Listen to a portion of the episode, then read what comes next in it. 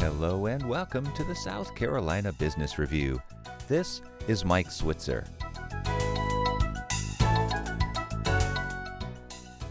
We're in that time of year where many people are going through open enrollment to determine their employer benefits for the next year.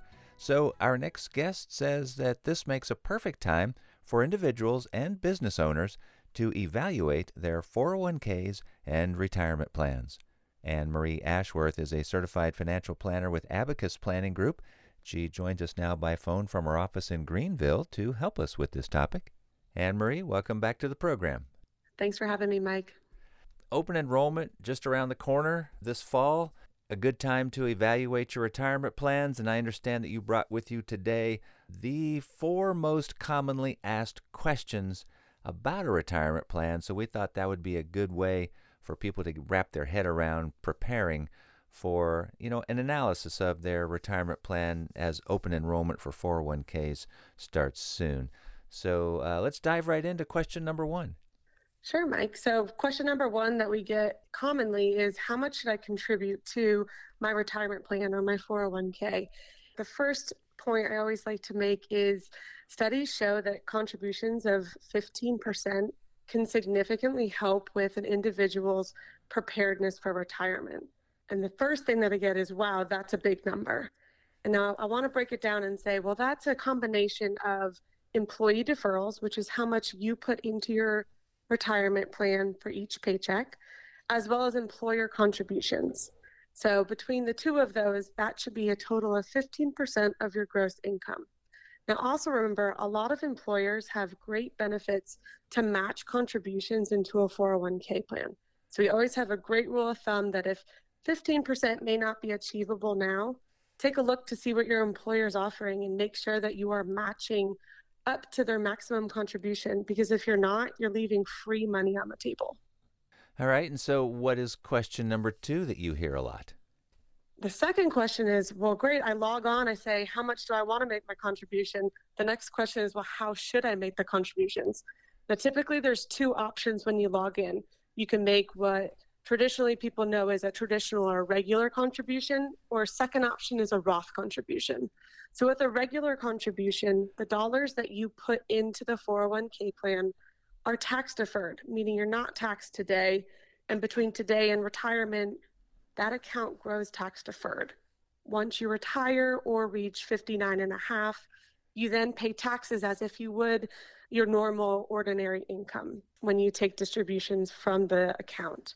On the other hand, a Roth account, when you put dollars into your retirement account, you pay taxes on that contribution today. The dollars that you've put in continue to grow tax free from today to retirement. Then, when you reach the age of 59 and a half, the distributions that you take out that are Roth dollars, you never pay tax on. Now, I say that with a caveat because everyone has a different tax situation and a time horizon between today and retirement. That being said, I highly recommend talking to a financial advisor or a tax accountant for your own specific tax strategy. All right, now I'm surprised that you haven't mentioned yet where do I put my money? You know, how do I invest it? What categories do I put it in? It's a great point, Mike. The three things I like to think about when uh, advising people of what to invest in their retirement account is risk tolerance, diversification, and low cost. So, risk tolerance how much can you stomach or tolerate a decline in your investments as the market goes up and down? Diversification, the easiest thing I can say is you don't want to have all your eggs in one basket. You want to help get capture returns from a mix of all investments. And then low cost. When it comes down to it, the lower the cost you can pay for uh, an investment, the more you get to keep. All right. And so, what is the final fourth question that you hear the most from your investors, your clients? The final question, and probably the most important, is who are my beneficiaries? So, beneficiary is the person that you designate to receive assets when you pass away.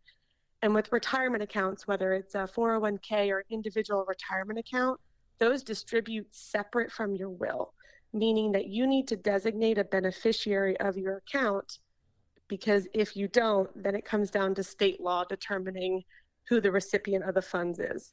So always have a beneficiary. Well, Anne Marie, thank you so much for spending time with us today. Great information. Thanks for having me, Mike. Anne Marie Ashworth is a certified financial planner with Abacus Planning Group.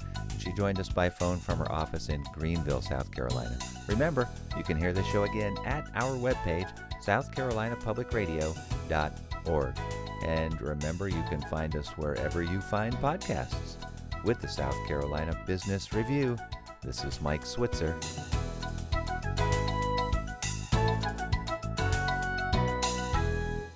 The views expressed on the South Carolina Business Review do not necessarily reflect those of South Carolina Public Radio.